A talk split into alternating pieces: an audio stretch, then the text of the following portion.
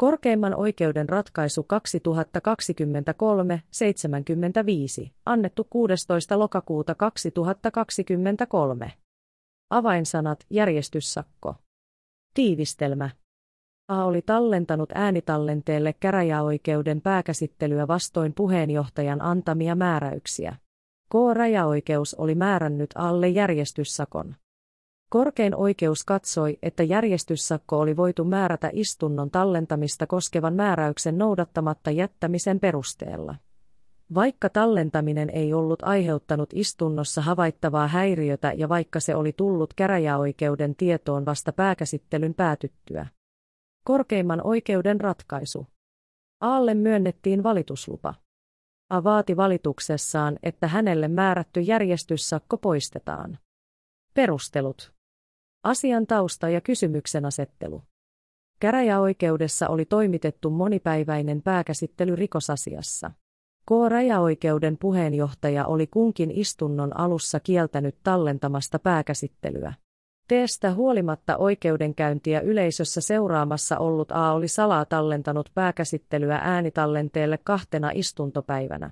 Luvaton tallentaminen oli tullut käräjäoikeuden tietoon vasta pääkäsittelyn päättymisen jälkeen syyttäjän ilmoitettua tallentamisesta ja siitä, että A oli julkaissut tallenteet internetblogissaan.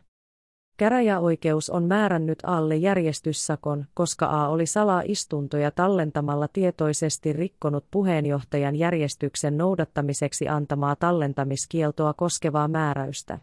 Lisäksi käräjäoikeus on pitänyt AN-menettelyä sopimattomana ja tuomioistuimen arvoa loukkaavana. Hovioikeus ei ole muuttanut käräjäoikeuden päätöstä. A on valituksessaan korkeimpaan oikeuteen vaatinut järjestyssakkoa koskevan päätöksen kumoamista katsoen, että laissa ei ole säännöstä, jonka perusteella oikeudenkäynnin julkisuudesta yleisissä tuomioistuimissa annetussa laissa säädetyn tallentamiskielon rikkomisesta voisi määrätä järjestyssakon. A on edelleen järjestyssakkoa koskevan lainkohdan esitöihin viitaten katsonut, että mahdollisuudella määrätä järjestyssakko on tarkoitettu turvata oikeudenkäyntejä häiriöiltä. Hoonen menettelynsä ei ollut aiheuttanut häiriötä oikeuden istunnossa. AN mukaan oikeuskäytännössä on edelleen katsottu, ettei järjestyssakkoa voida määrätä jälkikäteen istunnon jo päätyttyä. Korkeimmassa oikeudessa on AN valituksen perusteella ratkaistavana kysymys siitä, onko järjestyssakon tuomitsemiselle ollut edellytykset. Asiassa on ensin arvioitava, voidaanko järjestyssakko määrätä seuraamukseksi vastoin puheenjohtajan kieltoa tapahtuneesta suullisen käsittelyn tallentamisesta.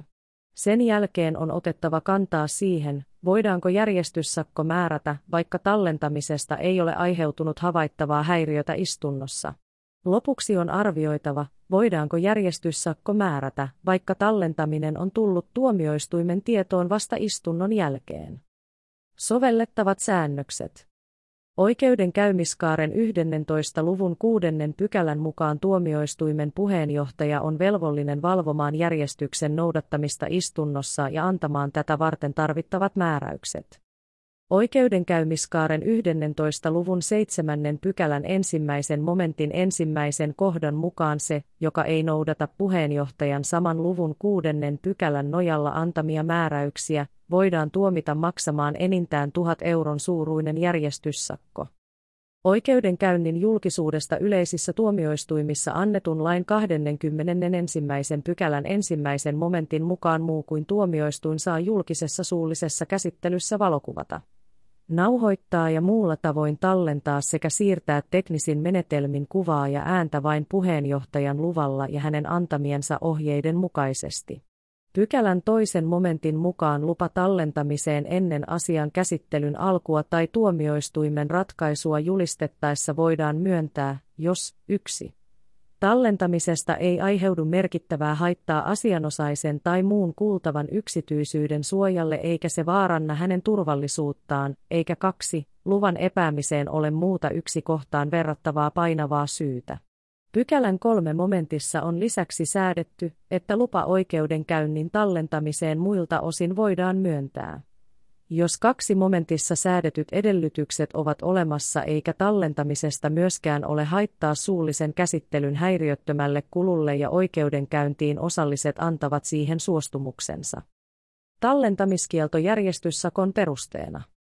Korkein oikeus toteaa, että oikeudenkäynnin julkisuudesta yleisissä tuomioistuimissa annetun lain 20 ja 21 pykälässä säädetään erityisistä rajoituksista, jotka koskevat julkisia suullisia käsittelyitä.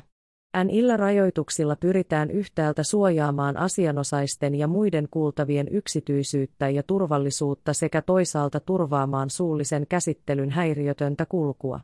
S-nnöksillä on siten läheinen asiallinen yhteys oikeudenkäymiskaaren 11. luvun 6 pykälässä säädettyyn puheenjohtajan järjestyksenpitovaltaan. Tehän yhteyteen on lain 20. pykälän osalta viitattu myös oikeudenkäynnin julkisuudesta yleisissä tuomioistuimissa annetun lain säätämiseen johtaneessa hallituksen esityksessä he 13 2006 osaa VP sivu 60. Kielto tallentaa suullista käsittelyä ilman puheenjohtajan lupaa on oikeudenkäynnin julkisuudesta yleisissä tuomioistuimissa annetun lain 21. pykälän perusteella voimassa, vaikka puheenjohtaja ei ilmoittaisikaan kiellosta. Jos puheenjohtaja antaa tallentamisesta nimenomaisia määräyksiä, niitä on myös hallituksen esityksessä esitetty huomioon ottaen perusteltua pitää sellaisina järjestyksen noudattamista istunnossa koskevina määräyksinä joita oikeudenkäymiskaaren 11. luvun 6 pykälässä tarkoitetaan ja joiden rikkomisen seuraamukseksi voidaan saman luvun 7. pykälän nojalla määrätä järjestyssakko. Näillä perusteilla korkein oikeus katsoo, että järjestyssakko voidaan määrätä seuraamukseksi vastoin puheenjohtajan kieltoa tapahtuneesta suullisen käsittelyn tallentamisesta. Häiriön aiheutuminen Oikeudenkäymiskaaren 11. luvun 7. pykälän ensimmäisen momentin ensimmäisen kohdan mukaan järjestyssakon määrääminen ei edellytä sitä, että puheenjohtajan järjestyksenpitovaltansa nojalla antamien määräysten noudattamatta jättämisestä olisi aiheutunut häiriötä istuntokäsittelylle. Korkein oikeus katsoo, että tällaista lisäedellytystä ei ole myöskään tulkinnallisesti perusteltua asettaa. Puheenjohtajan tehtävänä on johtaa asian käsittelyä istunnossa tavalla, joka turvaa oikeudenmukaisen oikeudenkäynnin toteutumisen. Teemän tehtävän hoitaminen voisi vaarantua, jos tuomioistuin ei voisi tarvittaessa tehokkaasti puuttua järjestyksen noudattamista koskevien määräysten rikkomiseen. Näillä perusteilla korkein oikeus katsoo, että järjestyssakko voidaan määrätä seuraamukseksi vastoin puheenjohtajan kieltoa tapahtuneesta suullisen käsittelyn tallentamisesta, vaikka tästä ei ole aiheutunut havaittavaa häiriötä istunnossa. Järjestyssakon määrääminen jälkikäteen. Oikeudenkäymiskaaren 11. luvun 7 pykälää koskevissa esitöissä on todettu, että kurinpitoseuraamuksen teho perustuu siihen, että se tuomitaan heti rikkomuksen tapahduttua eikä myöhemmin järjestettävässä erillisessä menettelyssä.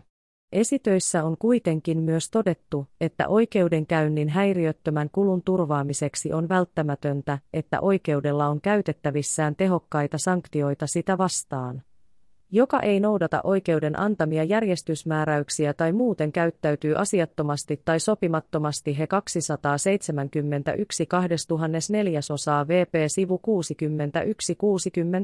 61-62. Korkein oikeus toteaa, että oikeudenkäymiskaaren 11. luvun 7 pykälässä ei säädetä siitä, milloin järjestyssakko voidaan määrätä. Lakia säädettäessä huomiota on kiinnitetty lähinnä niihin tilanteisiin, joissa määräysten vastainen toiminta ilmenee välittömästi istunnossa havaittavana häiriönä.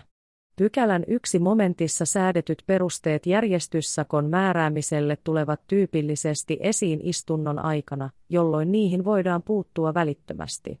Jos vasta istunnon päätyttyä tuomioistuimen tietoon tulee, että puheenjohtajan järjestyksen noudattamiseksi antamaa määräystä ei ole noudatettu, järjestyssakon määräämisellä ei voida enää vaikuttaa järjestyksen noudattamiseen kyseisessä istunnossa.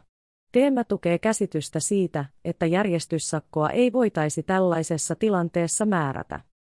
Pykälän sanamuoto ei kuitenkaan estä määräämästä järjestyssakkoa istunnossa tapahtuneesta puheenjohtajan määräyksen noudattamatta jättämisestä, vaikka se on tullut tuomioistuimen tietoon vasta istunnon jälkeen. Lisäksi pykälän ensimmäisen momentin kaksi kohdassa säädetään järjestyssakon määräämisen yhdeksi perusteeksi se, että joku käyttää tuomioistuimeen annetussa kirjoituksessa tuomioistuimen arvoa loukkaavaa tai muutoin sopimatonta puhe- tai kirjoitustapaa. Teellaisen perusteen sisältyminen järjestyssakkoa koskevaan sääntelyyn tukee käsitystä siitä, että sääntelyn tarkoituksena ei ole turvata vain kunkin yksittäisen asian häiriötöntä käsittelyä vaan myös yleisemmin tuomioistuinten arvovaltaa, jolla on viime kädessä merkitystä myös tuomioistuimiin kohdistuvan luottamuksen kannalta. Näillä perusteilla korkein oikeus katsoo, että järjestyssakko voidaan määrätä kiellon vastaisen tallentamisen perusteella, vaikka se on tullut tuomioistuimen tietoon vasta istunnon jälkeen. Korkein oikeus toteaa, että järjestyssakkoa koskevan sääntelyn tarkoitusperät huomioon ottaen tuomioistuimen on kuitenkin ryhdyttävä viipymättä toimenpiteisiin järjestyssakon määräämiseksi perusteen tultua tuomioistuimen tietoon. NIN on tässä tapauksessa tapahtunut. Johtopäätös. Käräjäoikeuden päätös järjestyssakon määräämisestä on ollut edellä esitetyillä perusteilla lainmukainen eikä hovioikeuden päätöksen muuttamiseen ole perusteita. Päätöslauselma. Hovioikeuden päätöstä ei muuteta. Asian ovat ratkaisseet oikeusneuvokset Juha H. Yhä, Tuomo Antila, Jussi Tapani, Alise Guimaraes Purokoski ja Kaarlo Hakamies. Esittelijä Matti Pyöriä. Tämä oli korkeimman oikeuden ratkaisu 2023-75.